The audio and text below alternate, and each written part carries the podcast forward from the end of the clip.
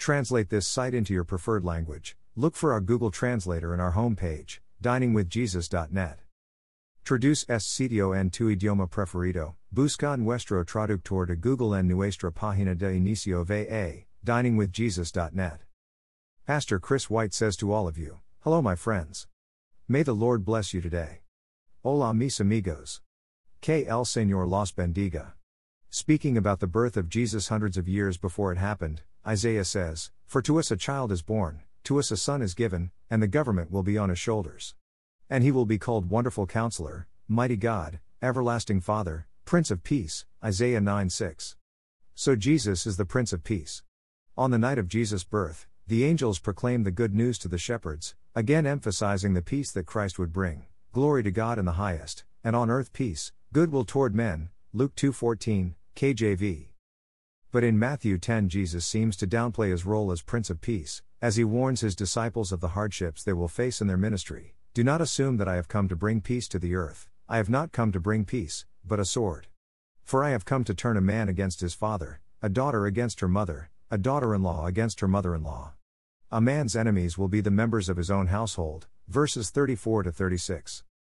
Jesus Christ is the Prince of Peace, yet the kind of peace he brings is not necessarily what most people are thinking of when they hear of peace on earth at Christmas time or see slogans advocating world peace. There are a number of different fronts where conflicts rage today, and there are a number of different kinds of peace needed in our world. Inner conflict. People the world over are struggling with doubts, fears, and uncertainties. They are in need of inner peace. Mental health professionals tell us that the Christmas holidays, the time of peace on earth, is often one of the most depressing as expectations go unmet and stress multiplies. Interpersonal conflict. People struggle against other people. There are family conflicts and conflicts with coworkers and sometimes even conflicts with total strangers. Crime, racism, abuse, and violence are everyday occurrences. Divorce rates show the conflict between husbands and wives. During the season of peace and goodwill, individuals often disappoint each other and fail to meet expectations. Family conflicts are often heightened as people who may not normally spend a lot of time together are suddenly at close quarters. Even total strangers may get into conflict with each other as they compete for limited numbers of the most popular toys, the best Black Friday deals, or the most convenient parking spots at the stores.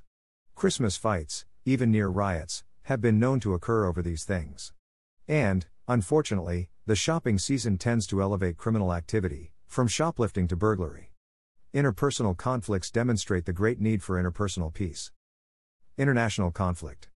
What the term peace on earth probably means to most people is international peace. Currently, conflicts rage around the globe, and war is nothing new. In addition to the possibility of overt war, there is the constant threat of international terrorism. The Middle East, the very place of Christ's birth, is one of the least peaceful of all places on earth, and in recent years the city of Bethlehem has been torn by riots between various factions. While the need for inner peace, interpersonal peace, and international peace might be recognized by most people, there is one other kind of peace that rarely gets a second, or even a first, thought. Yet this peace is our most pressing need. We all need peace with God. The universal human response to the reign of God is open rebellion against Him. Because we have all sinned and rebelled against God, we do not have peace with Him. Romans 5:10 describes people in sin as enemies of God. This is a statement of fact, whether or not we harbor any hostile feelings toward God. Jesus came to bring peace on earth. First and foremost, he came to make peace between God and rebellious, sinful human beings. While we were God's enemies, we were reconciled to God by the death of his son, Romans 5:10. Jesus paid the penalty for our sins so that God's wrath could be turned away from us and we could have peace with God. This peace and forgiveness are available to anyone who trusts Jesus for salvation, since we have been justified through faith. We have peace with God through our Lord Jesus Christ. Romans 5:1. Jesus also brings peace on earth by sending the Holy Spirit to live within believers. The Spirit changes them so that they can gain a measure of inner peace. When believers feel turmoil inside, they have resources to deal with it. Be anxious for nothing, but in everything, by prayer and petition, with thanksgiving, present your requests to God.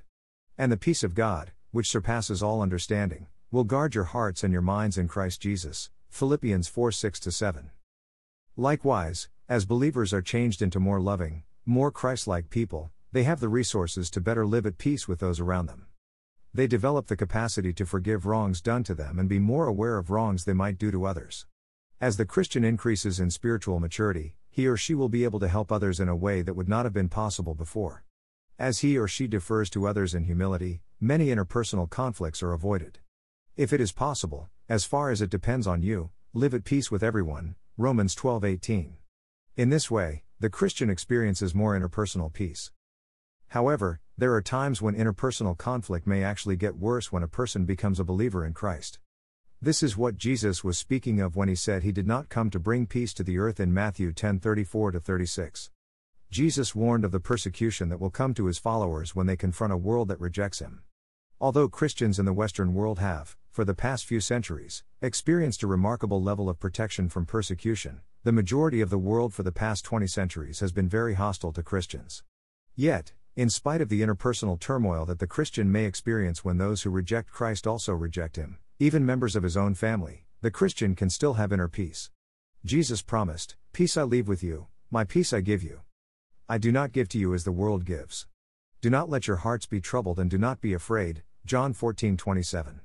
Our Lord also said, This is my command love each other. If the world hates you, keep in mind that it hated me first. If you belong to the world, it would love you as its own. As it is, you do not belong to the world, but I have chosen you out of the world. That is why the world hates you. Remember what I told you a servant is not greater than his master. If they persecuted me, they will persecute you also. John 15 17 20. And, I have told you these things, so that in me you may have peace. In this world you will have trouble. But take heart. I have overcome the world. John 16 33. In this case, Jesus did not come to bring peace to the unbelieving world, but he did bring peace to those who trust him. But what about the peace on earth that the angels proclaimed at Jesus' birth? Jesus' first coming did not bring international peace, however, he promised that he would come again. The only way there will ever be international peace is when every knee bows and every tongue confesses that Jesus Christ is Lord, Philippians 2:10, and the Lord assumes his rightful place as King of Kings and Lord of Lords.